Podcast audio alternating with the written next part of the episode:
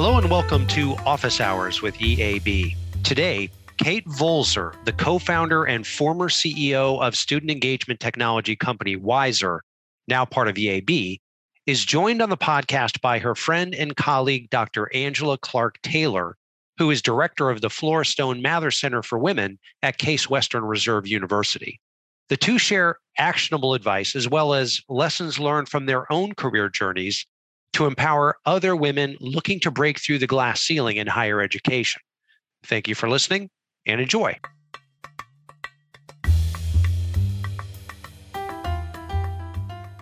Hi, everyone. Welcome to Office Hours with EAB. My name is Kate Volzer. I'm the CEO and co founder of Wiser, which is now a part of EAB.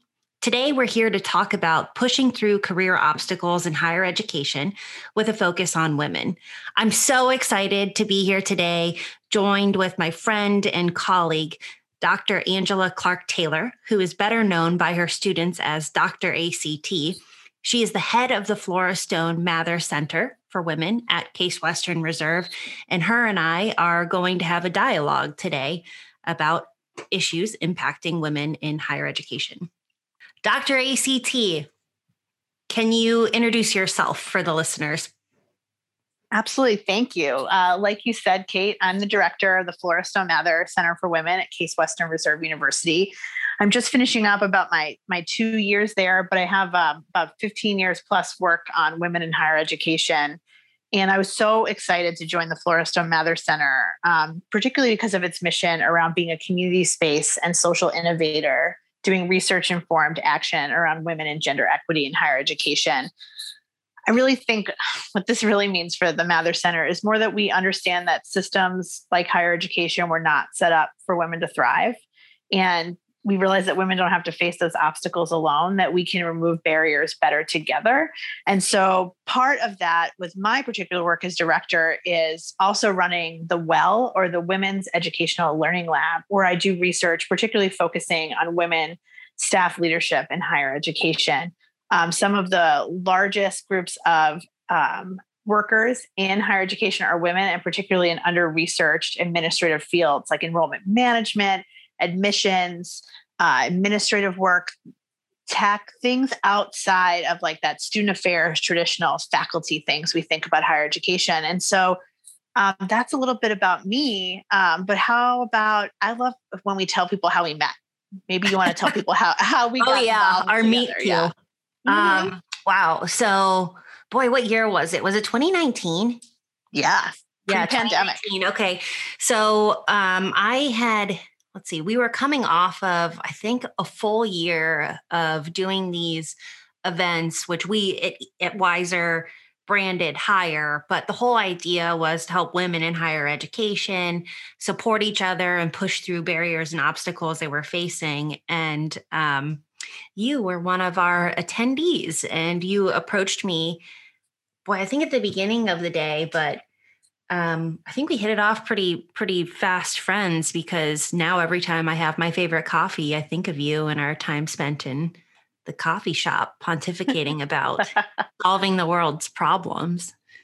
100% or as we're saying nowadays facts yeah so i had just arrived i feel like on the cleveland scene and everyone was telling me i had to go to this conference called hire for ambitious women in higher education and I have to be honest, I was like put on by a corporation. It's like, okay. And so I sort of went very skeptical. And by the end of the first half of the day, you're right. I was like, hey, how do I host one of these immediately at Case Western Reserve? And so I feel like I've kind of become a zealot for hire. Well, you're, I love it. You're a very lovable zealot.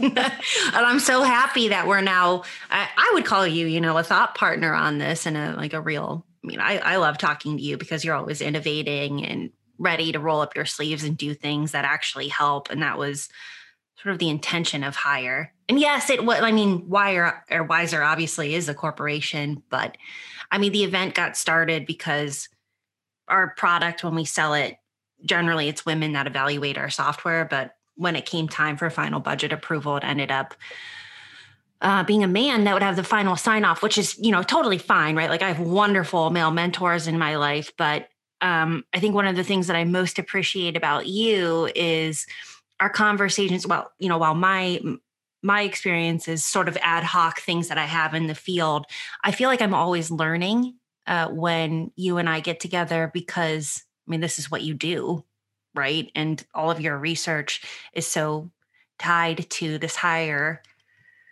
mission and um, but also advancing women is so exciting so um thanks. I mean, that's so kind of you. I mean, I I absolutely feel as if you are a thought partner as well. You know, I think I think one of the things that you fail to mention often, right, that was definitely an impetus for hire is that not only are you a college graduate yourself right but you worked in, in higher ed for a That's while true. and and your customers right like mainly yeah. if we think about the fact that more women right are running some of these offices in higher education that have these touch points with students right and their families and alumna right from enrollment all the way through it just made sense to target them as a group to to develop um, and honestly i feel like you gave women a ground up advantage to getting in on what Wiser was doing for higher education before folks even knew it. Right. And so I don't know. I think that that's a really cool aspect of the conference, right? Yeah. That women were getting developed, but they were also kind of learning what was going on, um, like newly from the sort of like tech side. I don't know if that makes sense. Think, yeah, maybe I was just really, I, I tend to forget I don't forget about the early part of my career, I guess, in in higher ed, but I think I was just so naive. Like my parents didn't go to college; I didn't know how to work in like a corporate space, um, so I wasn't necessarily aware of maybe challenges I was facing in the workplace early on in my career. Um, but I know, I mean, you're you're the expert in a lot of areas on this. So could you kind of talk about the areas of your research? So we we met at higher got to know each other over coffee. We both love coffee.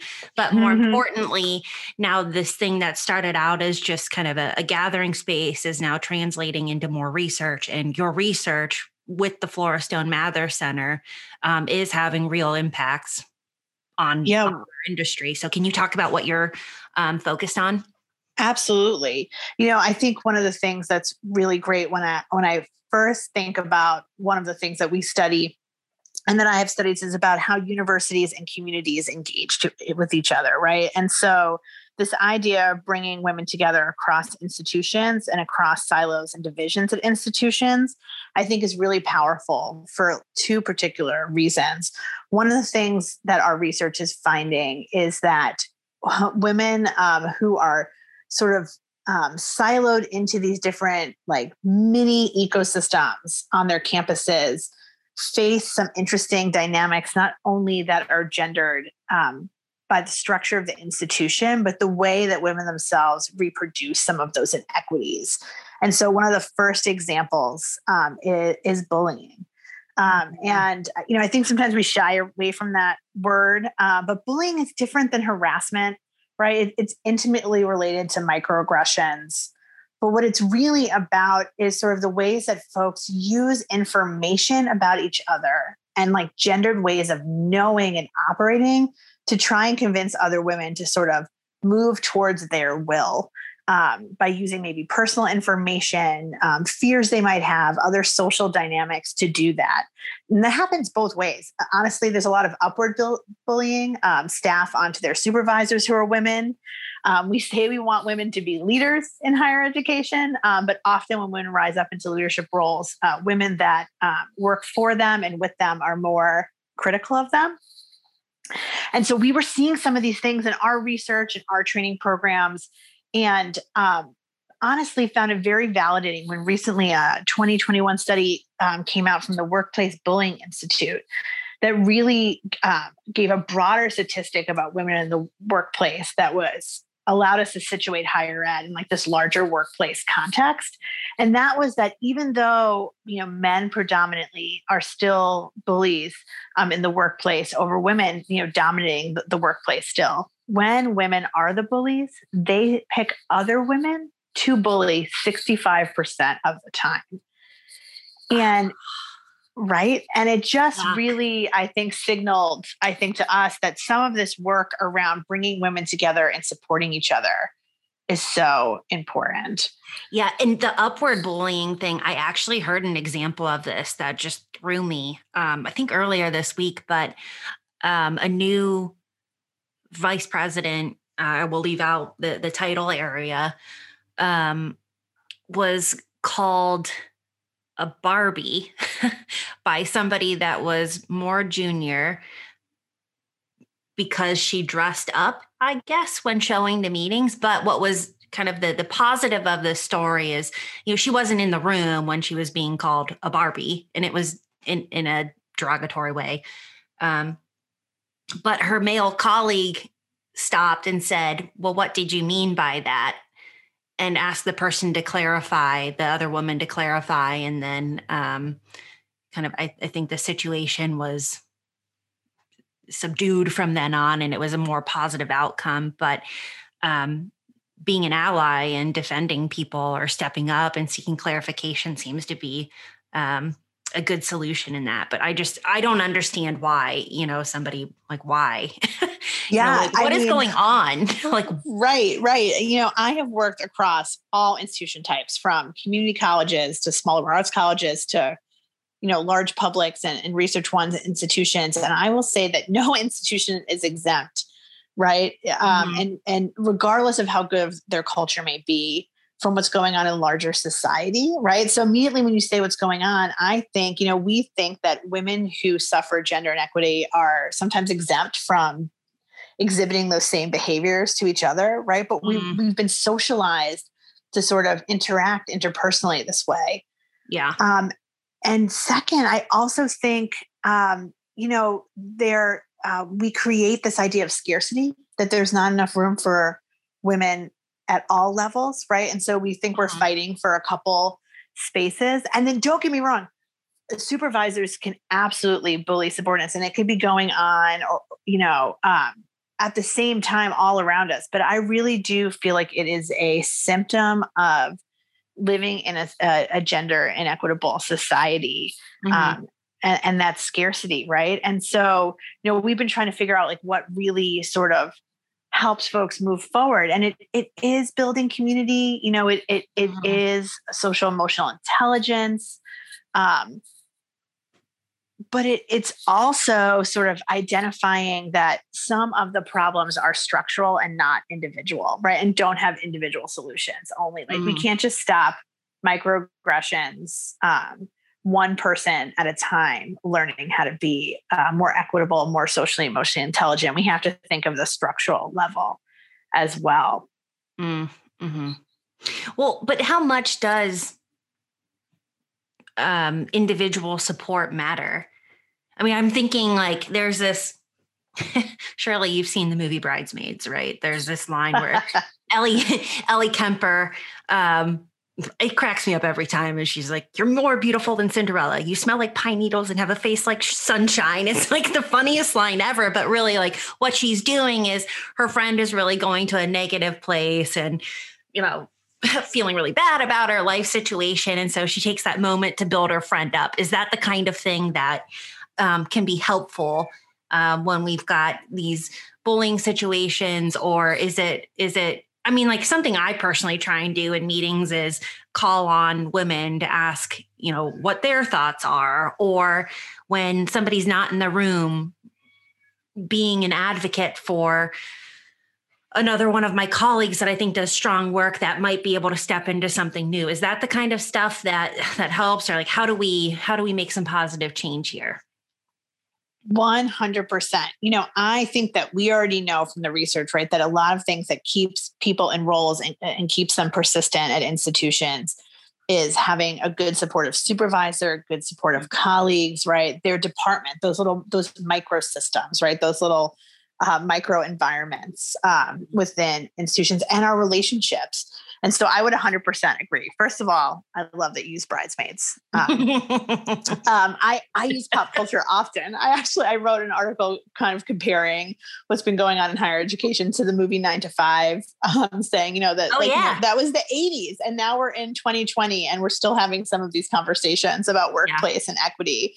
Well, right? Dolly and, is always continually saving us. So, oh my God. Yes. uh, and, and I think is so funny is each person I talk to, right, brings up. So I'm particularly a Dolly fan as well, but most yeah. women I talk to, they either bring up Lily Tomlin or Jane Fonda. Like everybody has one woman in that movie they really like relate to, right? Mm-hmm. Um, and um, sorry, my brain went off in a totally different direction of like it's like not the most diverse cast at all. And obviously, I hope we have a more diverse mm-hmm. group of folks working in higher education right now. But but the point is that they work together, right? That though we might have mm-hmm. a favorite in that movie, they work together. So I go, I absolutely, I go back to that bridesmaid example, to the nine to five example, right? That if we can begin to support other women and, and not take um, every particular slight maybe as an endpoint and continue to build those relationships and, and foster those around us. My one of my favorite quotes is by Toni Morrison. I can't remember if I've told you this before, Kate, but I don't think you have. I love this Toni Morrison quote. She always used to say to her students who are graduating, like, okay, I'm going to paraphrase this probably terribly, but now you're free, right? When you get these big, ed- this big education, these degrees you work so hard for, now you're free. And it's your job to turn around and free someone else. If you have some type of power, it's your job to empower someone else. And oh, so I like that yeah that's how i try to that's what i try to infuse into all of the ways we take our research and turn that into leadership development programs and experiences for women. And that's how i try to lead in my space as best i can. Yeah. Well i think that ties to our next challenge actually pretty nicely is you know, if you are like, if it is your chance to change the world, there is a level of needing to find your voice. Some of that is advocating for yourself to make sure that you are being recognized for your accomplishments, uh, but also, you know, being vocal about what your maybe female colleagues have done and being vocal about recognizing their accomplishments so that they do get the same level of recognition as men in their field. 100%. You know, I, I, think we can really be sort of pushed in higher education, any field to sort of have the the person at the top say like this is my accomplishment right and i'm not saying we should minimize ourselves but if we can lift up others around us and their accomplishments as well and encourage um, leaders in our institutions to be sponsors right for women because like i feel like more than a mentor right? Um, somebody who's willing to put your name out there in the room when mm-hmm. you're not there is really, really helpful. You know, I, I know we've been hearing that a lot, but I think there's some ways. Okay, so for me, you know, this really ties into this this structural piece that I, I bring up often, right? And I, I want to um, give example of that. That it is probably, I think, it's potentially a little controversial right now, which is about imposter syndrome.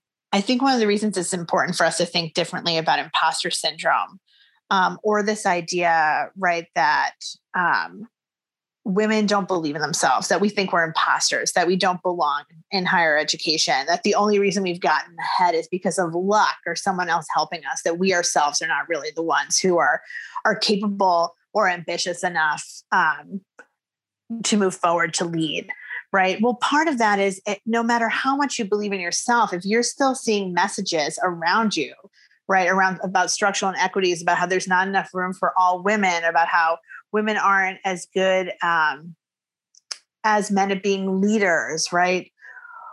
Or that they're always facing these work life balance challenges. And then you come combine that with other identities right? Uh, whether you're first generation college student right? Like you and me whether you're you're queer have a disability or whether you're a black indigenous woman of color right? You combine those those intersecting identities. And then is it really imposter syndrome or is it that the structures that we're in were not necessarily originally set up for us and we're working on a daily basis to not only thrive and lead in them but to make space and change them and so i think if we just think about imposter syndrome we're doing higher education a, dis- a disservice you know there's only so much we can get professional development before the system that is developing us also needs to shift a little bit. Wow. There's so much to unpack there. I this is when I'm in over my head, sort of out of my league, and I'm continually impressed with all of the research that you're doing to study this. And I just want to learn so much more. One of the things that I think well, definitely this came up a lot across the um, higher series is this strong desire to find mentors. But something that I think a lot of people don't realize is the important the importance of sponsors having really great sponsors. So mentorship and sponsorship are totally two different things and i think both of them are super important to the advancement of women and um and this is this shows up in your research too right dr act 100%. Yeah. Um, so 100%. Yeah. Men- mentorship is uh, when you are generally either formal or informal, but somebody that you have a comfortable relationship with where you can be completely vulnerable about challenges that you're facing on the job, maybe in your personal life. Um, but generally your mentor is not somebody that's your boss or you know somebody that is going to be responsible for promoting you now, sponsorship on the other side is uh, well, a sponsor is somebody that is advocating for you when you're not in the room. So it's like, well, hey, you know, Kate runs a really well, ran a really great startup company, got bought by EAB. Maybe let's, hey. you know, putting her in charge of this, that, and the other because of of that experience. And Kate is not in the room in that conversation. It's somebody that knows about my work Absolutely. Yes. And I really, I think that that is something that really helps to take um, women to the next level. Right. And I also think that, you know, it's interesting how you, you say, oh, well, you know, it can feel um, over the head of an individual, right? To be able to do this or overwhelming or how can we do all of this? right? And it, what I think is really funny is I always think back to how higher ends, right? So, like I mentioned before, right? Like I am.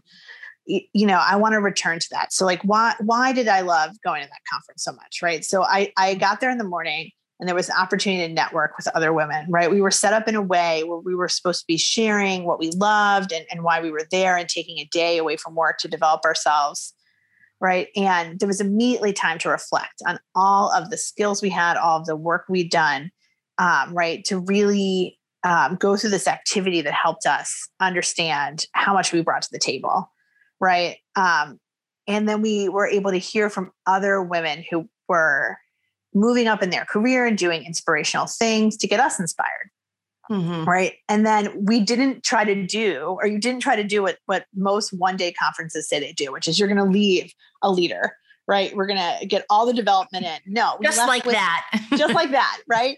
We took time in the afternoon to network more and make a leadership plan of what we were going to do short term, midterm, long term to develop more as leaders. And I was blown away because at the very end of all of that, it turned back around on what we could do as we began to lead for others, right? Like, so it wasn't just about pushing forward, but also how you pulled other women up along the way, as you said, yeah. right? So you are saying you're not sure maybe what would be next, but I go back to your advice often from that conference, right? Which is about, you know, seeking leadership positions out early, talking about yourself, finding mentors and sponsors, right? Trying mm-hmm. a variety of different um, roles, but also the different things as we led that we could do for other women, right? Nominating them for leadership positions, um, suggesting that they be on teams, um, right? Trying to hire and showcase a broader range uh, of women, right, from all backgrounds. Um, and then, really, when we got into those higher leadership roles, what we could do for the institution, right? Could we be looking at the way we identify specific measures? do we have the opportunity to select our partners and, po- and do policy change right from from hr to even for students for admission um, so i mean i'm just highlighting a couple of the things but um, i really feel like i've also learned a lot from you and the women you've gathered from all over the country through this higher conference about some of the ways we can move forward.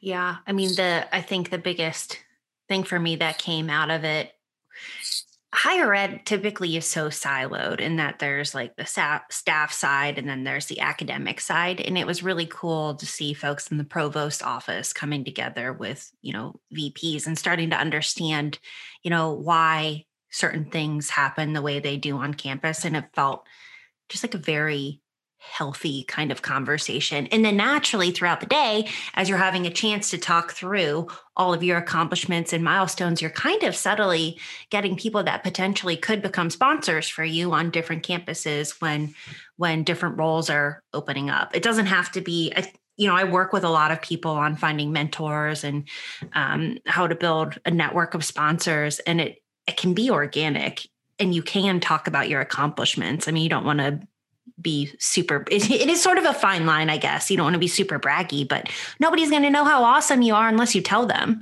So toot your own horn a little bit. Uh, i think it's totally fine and i love hearing about people crushing it. So i think like that happening live seeing that in action at higher and hearing people's stories and them following up and um, seeing them grow in roles. I mean I've, I've am connected. Are you connected? Or are you friends with people on linkedin? Whatever. I see people getting um, new titles moving up and i remember them talking about some of the challenges they were facing and people hyping them up a la the bridesmaids airplanes scene you know you, you smell like hills moment and now they're running stuff.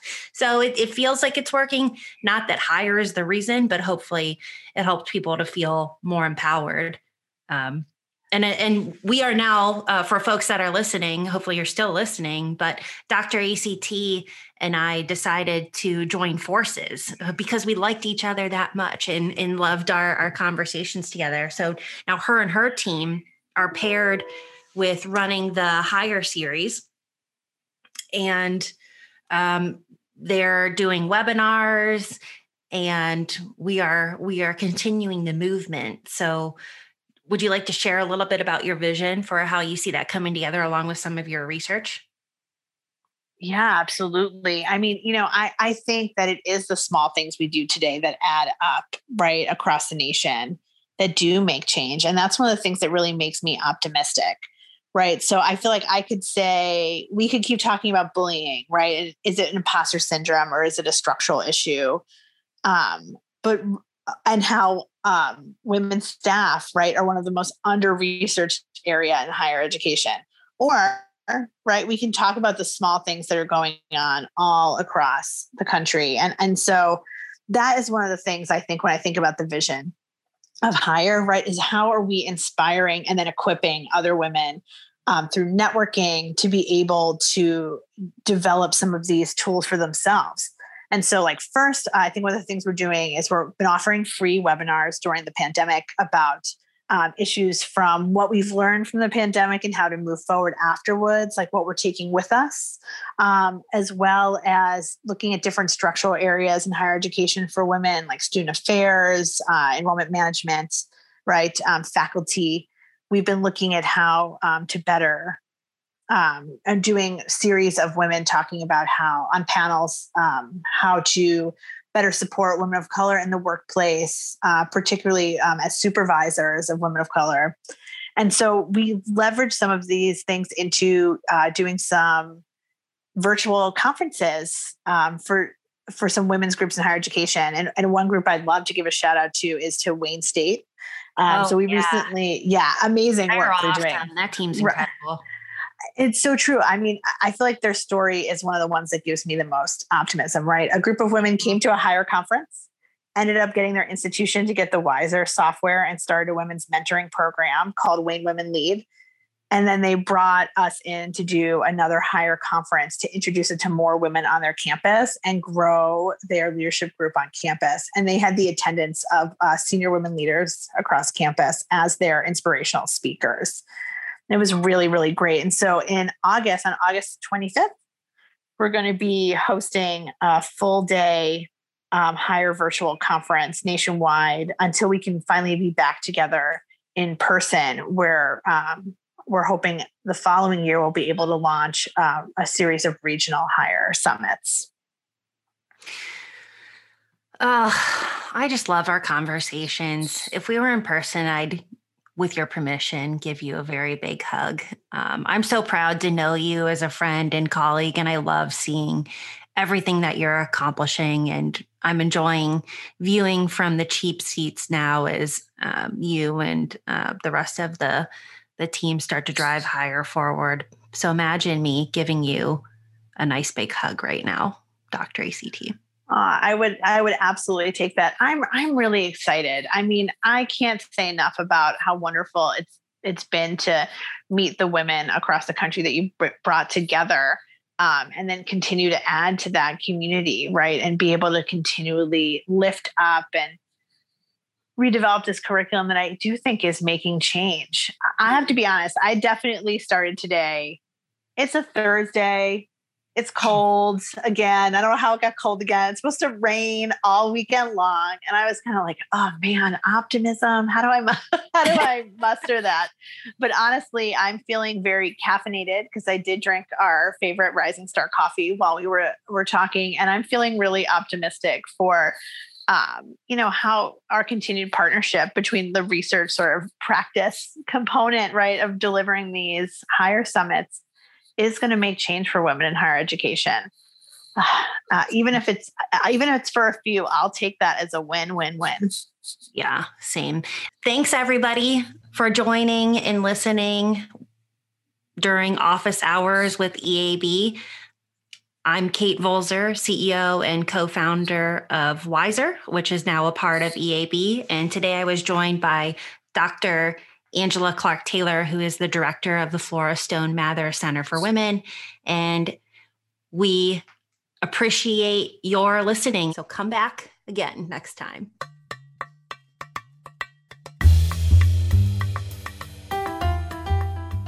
Thank you for listening.